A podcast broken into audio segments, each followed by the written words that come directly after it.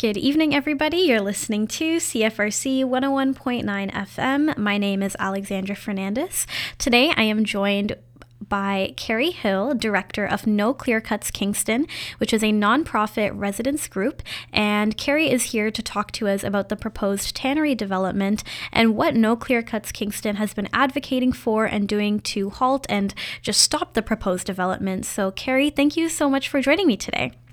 Oh, you're very welcome. I really appreciate it. Of course. Um, so jumping right into it, the tannery development proposal um, is involves filling in a part of a wetland, clear cutting a forest of over 1,800 trees, and also digging up a lot of tons of earth. Um, can you break down for us what are some of the more complex concerns with this plan besides the obvious of taking down a bunch of trees, going into the ground, um, and things like that. Can you, yeah, break it down a little bit more for us?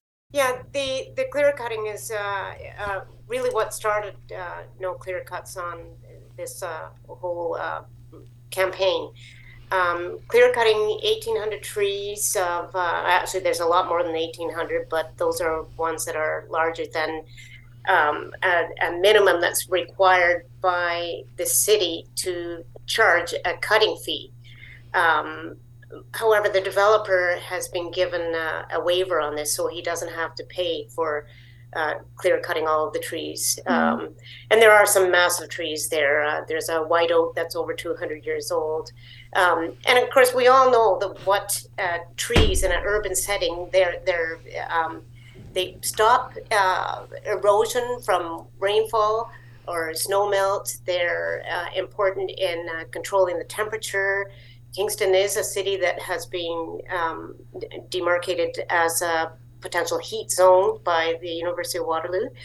Um, so we, we should not be cutting down trees. And um, planting saplings is not going to take the place of uh, this, this forest. It's 37 acres. Um, I've walked through it a number of times. It's a beautiful place. Mm-hmm. And uh, removing everything is just the beginning of it, removing all the trees. Um, the the uh, other aspect that I've got really uh, interested in is um, the state of contamination. It is a former tannery, and um, and in the tanning process, they use uh, chromium as uh, the leather softener in the process, and uh, they the land they just the tannery just poured the uh, excess chromium into the surrounding marsh and soil. So uh, measurements have been taken um, of the contamination, and it is um, it is heavily contaminated. There's no question about that. However, the contamination, the contaminants that are there, mm-hmm. mainly chromium, but also a few other things, are uh, essentially inert because they're tied up in the uh, humus of the soil. Um, and they're also in a form that can't be absorbed very easily at all by living um, beings. Mm-hmm. And uh, I think the life of the forest that's there shows that the, the amount of contamination that's there is not actually polluting the uh, environment. Uh, in other words, it's not having a, a noxious effect on the uh, life that's that's there presently. That forest grew up in about um, 60 years. So mm-hmm. it, it is really impressive to see how things have been able to grow on this heavily contaminated and uh, toxic, which it isn't, um, land. The other thing that I, I, I, want to say is that this is not this is categorized as a brownfield in Kingston, but it's not the standard brownfield like an old gas station or even where a house had been a residence and torn down. That's considered a brownfield. Mm-hmm. This this brownfield is um, you know heavily contaminated. And if you look, I've done a search of the uh, uh, internet to try to see where anyone else in the world, in the developed world anyway, has uh, built residences on um, a tannery brownfield. And although there are a number of places where the buildings have been used as uh, business offices or open air markets. I can't find anywhere where the land around those tannery buildings have actually been built on for residences. And the problem with uh, attempting to build on or, or planning on building on uh, a tannery brown, brownfield is, or any brownfield that's contaminated, um, the, the province requires that all of those contaminants must be removed. Mm. Uh, many of these contaminants are, you know, three, four, five feet in the ground. So that all of that soil, it's it's four hundred thousand tons that is um, uh, recommended that should should be removed. Wow. Um, that breaks down to you know approximately twenty thousand truckloads. It, just around that area, anybody living there, it that I don't know how long that that would take. Um, to remove all that soil, but there's going to be massive disturbances mm-hmm. of the people that live around there. Soil is going to be uh, dried up and released into the air, and now the chromium could potentially be oxidized to a form that is very toxic. Okay. And also, it can be washed off because there's no trees to hold back the uh, runoff um, from rains that can be washed off into the river. Which right now, the the water in the river is essentially clean. Mhm. It doesn't contain um, significant levels of uh, the contaminating of the contaminants, and and it's none of the pollutant forms of chromium. Thank you so much for giving us a little bit more of a rundown of. Um, you know what all these uh, things basically that the developer wants to do, um, how it will affect not only the wildlife that exists in that area, but also us as people as well. Um, so thank you um, for explaining those uh, concerns to us. Where exactly is the tannery development proposed for? It's um the uh, area of the city is North Kingston, and if you know the Inner Harbor at all, um, there it's in the northwest corner. Uh, if there are a couple of parks, Douglas Fluhrer Park and the Rowing Club, and then the then there's the forest on Mhm. the northwest corner of the Inner Harbor. Um, I don't know if people know where uh, um, uh, Belle Island and um, Belle Park are on Montreal Street, but they're on the north edge of the marsh that uh, Right. is partially contained on the tannery property. Okay. And so No Clear Cuts Kingston has also um, asked for a federal impact assessment. Can you tell us more a little bit about what exactly a federal impact assessment is and the importance of the group submitting one um, or requesting one from the government um, and what that could, you know, hopefully mean and lead to? Yes, oh, certainly I'll try. Um, it, there are some uh, parts of the development which are going to affect uh, uh, issues that are under federal jurisdiction. And um, the first one is uh, Indigenous consultation. Um, Belle Park, uh, the there's a small island at the end, which is a Indigenous sacred site, is an old burial ground um, there have been um, uh, remains of bodies that are up to a thousand years old on that small island. That island is directly across from the uh, tannery development, and uh, that island is used by uh, the Belle Island uh, Caretaker Circle to carry out um, uh, um, meetings. Um, meetings isn't the right word, but um, with uh, their people and Mhm. uh, have ceremonies, I guess would be a more appropriate word. Um, and uh, if you can imagine having a, a, a block of eight story apartments there with up to 5,000 people living there um, just across a small bay. Um, it, this they haven't been consulted at all about this uh, potential significant uh, interference on their practices. Hmm. I think in this day of age of truth and reconciliation, the uh, Indigenous people need to be uh, consulted. Um, The Mhm. city planning staff has decided that, uh, and I think that this comes down from the province, that there is no requirement for them to consult uh, uh, dir- directly with any Indigenous groups. The only consultation that uh, people can do is as individuals, you can write a letter to the city or you can go to the public meetings, but there is no, um, the city has made no attempt to consult with any of the, the local indigenous groups, of which there are a number of them.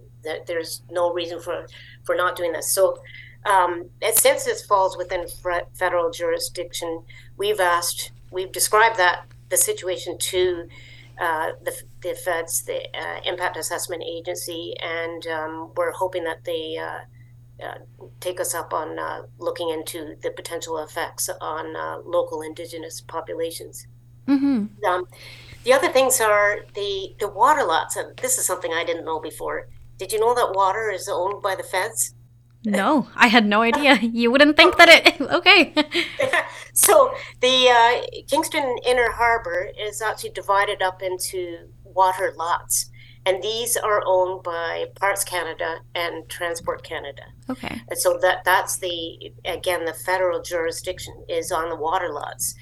And if this development goes ahead with uh, no details on remediation, potentially the water could be you know, severely affected um, by uh, pollutants um, washing into the uh, into their into the water, into their property. Our property, really. I mean, we all own it, but um, so uh, I, we, we're, we are asking them to, uh, the impact assessment agency, to look into the uh, potential effects of the remediation plan um, on the life and health of the waters mm-hmm. in the mm-hmm. inner harbor. Thank you so much for yeah elaborating a little bit on that kind of going forward, um, you know, with the federal impact assessment um, being requested, and it was also um, released just a few days ago that um, No Clear Cuts has gotten a lawyer to represent the group in an upcoming hearing through the Ontario Land Tribunal, and said lawyer is from the Canadian Environmental Law Association.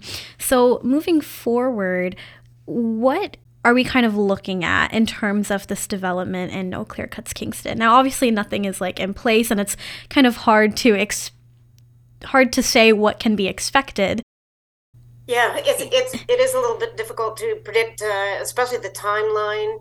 Yeah, of uh, how the proceedings will take place. Um, we actually have uh, a hearing. It's a pre-merit hearing. Mm-hmm um, and it's on February 21st. And uh, um, we No Clear Cuts Kingston has applied for uh, what's called party status. Okay. And this allows us to, with our lawyer from CELA, which we're, we're so grateful for. We just heard, found out about this a couple of weeks ago. So, because um, we were starting to wonder how, you know, how are we going to afford to do this? Mm-hmm. Um, uh, the um, so the the uh, um, before the this pre-merit hearing, which will actually determine whether we can be uh, accepted as a party. Okay. Uh, the the developer's lawyer will probably fight to not have us there. Mm-hmm. Um, now, important in, in this, and uh, I don't know if if I, I, I don't know what stage everybody's in. Um, everybody, anybody in the city can um, participate um, by writing a letter. You can't uh, actually speak or interrogate the uh, experts brought in by the developer, but you can submit a letter. Um, and, but that has to be done by February 10th. And it's uh, on the OLT uh, uh, site, and it's called uh, the participant application form. I'm just putting this out there because the more people that we get submitting letters to apply uh, to apply to be a participant, um, the more uh, obviously the the the uh, hearing will be um, influenced. Uh, I'm hoping by the mm-hmm. number of people that uh, write about their concerns about this uh, development if there are people listening out there and you are concerned and you want to help in any way that you can to protect not just those living here in Kingston, but also the wildlife, the environment, especially in such a time of a climate crisis. Please take Kerry's advice and send a letter. Um, again, how can people do that? Yeah, so if, if they go to the OLT, Ontario Land Tribunal site, uh, they, there will be um, a section of forms. And within the forms, there's the participant application. It's just a one page thing.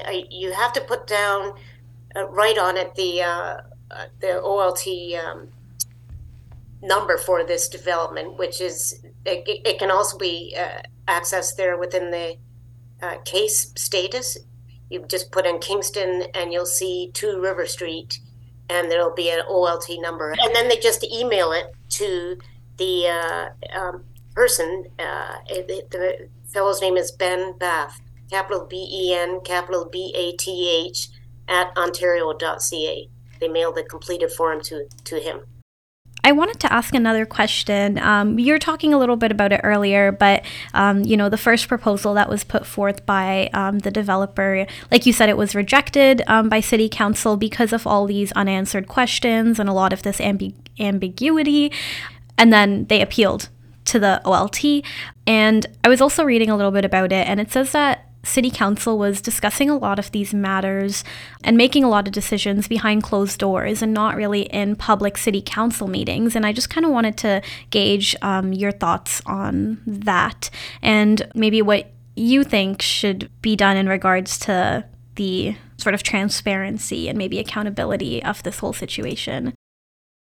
Yeah, I think this applies to a lot of municipalities in Ontario. Um, the the uh, in camera sessions are meant to be for uh, sensitive issues that say involving uh, land sales or involving lawyers and but um, decisions that uh, whatever was decided we don't know what was decided um, behind closed doors about and, and really even whether they discussed the tannery um, mm-hmm. But um, there, that seems to be the situation. But I, I can't, you know, we don't know what happened. Um, the, the the problem is when decisions are made um, without the public, who the, the council is working for us, uh, uh, without us knowing what's going on about uh, situations that are not sensitive, that, that don't um, require, you know, um, legal decisions to be made, which this doesn't at this point. Um, then decisions can get made and uh, can be signed off, and that's it. So we, we need to know uh, how decisions are being made and what is being discussed. There's no reason to have decisions that don't involve legal uh, machinations um, to be occurring behind closed doors. Mm-hmm, definitely. Thank you for that. Uh, is there anything that you'd like to mention that we didn't get a chance to cover and talk about that you'd like to share with listeners? I've been down to the tannery land um, and the marshes there, and um, I've heard tapes that were recordings that were done by another faculty member at Queen's, um, current faculty, uh, of all of the birds singing, and uh, uh, I've seen bullfrogs down there. The the um, biological uh, environmental survey that was done for the developer said that this was a dead area. Hmm. and you know there's no life there. And and the life that is there the trees they're all invasive species. I just this is not true. And it, it, this really has people if you have a chance of course it's all frozen right now but it, you can listen to the recordings of the uh, birds including i picked up a the uh, call of a least bittern, and these are endangered. They're um, endangered uh, um, s- small herons in in Ontario. So, uh, you know, we we can they use the marsh. Uh, they we we can't be destroying something that is going to be uh, here long after we're gone. Yeah, and is doing so much benefit to for the city um, in terms of uh, uh, remediation and uh, uh you know it's remediating itself the to- poisons that we put there over the last hundred years and uh, it, they, it, it's just a I don't want to sound like a tree hugger um, but I guess I am by nature. Go for it. but it, it really is a very, very short sighted way of looking at the uh, environment around us. Mm-hmm. Um, the housing aspect, it's not going to be pro- providing very much affordable housing. Most of it is going to be luxury condos on the waterfront. Yeah. And, and this, to, to me, to destroy all of this and for uh, this sort of housing, when we, we, there is a housing crisis, but it's mm-hmm. not for luxury condos. There's a housing crisis for affordable for housing. affordable housing. Yes, yeah. completely. And this is not being addressed. I mean, the, the message that um, Summon Council and the mayor do say that you know it's desperate. We need this housing. We need this to be built.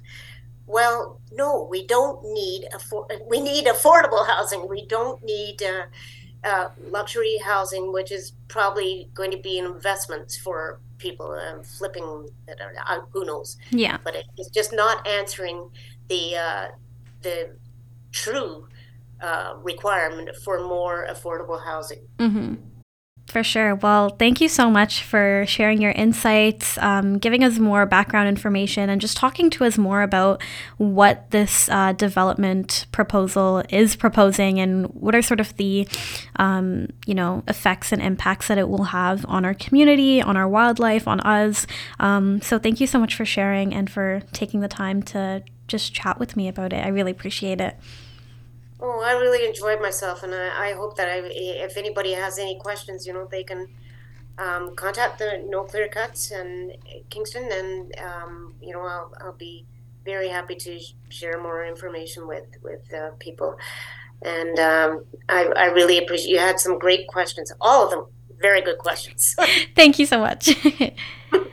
Thank you for listening to The Rundown, produced with the generous support of the Faculty of Engineering and Applied Sciences at CFRC 101.9 FM at Queen's University in Kingston, Ontario, situated on the traditional lands of the Anishinaabe and Haudenosaunee peoples.